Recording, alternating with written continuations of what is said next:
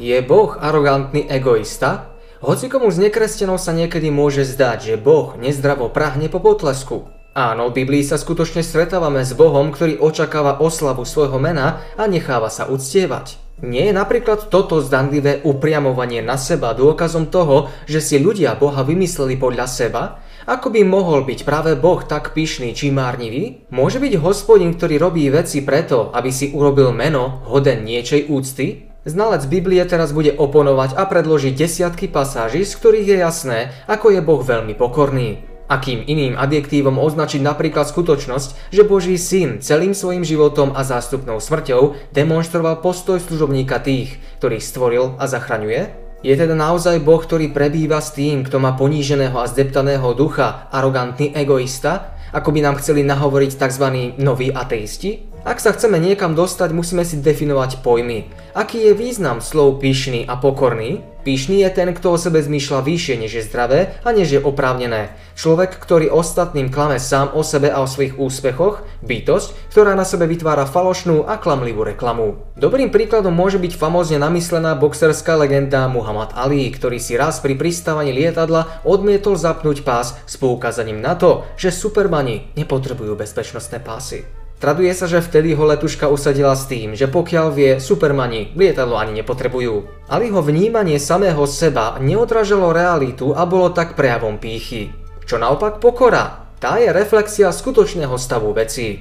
Pokorný bude napríklad porazený tenista, ktorý potom, čo sa na kurte snažil zo všetkých síl, pogratuluje súperovi a dodá, že zatiaľ čo oponent predvádzal nádherný tenis, on sám si dnes za predvedený výkon nezaslúži vyhrať. Čo je dôležité pre našu tému je najmä ten prejav pokory, ktorý dokáže realisticky zhodnotiť okrem slabosti i silu. Je preto napríklad stále pokorné, keď vynálezca Windowsu prehlási, že ak niečomu rozumie, tak je to software. Je to objektívne, aj keby z hľadiska pokory bolo ideálne, keby uznal, že mu tento dar bol daný stvoriteľom. Vo chvíli, kedy budeme počuť šéfa Microsoftu hovoriť o tom, že sa vyzná v medicíne a imunológii, pričom si dokonca sem a tam prečíta niečo v príručke pre začínajúceho študenta medicíny, bude to nutne poukazovať na falošnú pokoru. Pokora je teda mimo iného i schopnosť verne a pravdivo popísať realitu a poznať svoje miesto pred Bohom. Vidíte, kam sme sa dostali? Boh nemôže byť ani náznakom pyšný, lebo jeho vnímanie seba samého nie je nadhodnocované, ale celkom pravdivé. Rybár sa môže chváliť tým, že chytil mega super obrovskú veľkú rybu, boh ale vytvoril vráskavca obrovského. Kráska idúca oproti vám po chodníku si môže myslieť, že sa jej pôvabu nič nevyrovná, bol to ale boh, kto jej krásu učinil.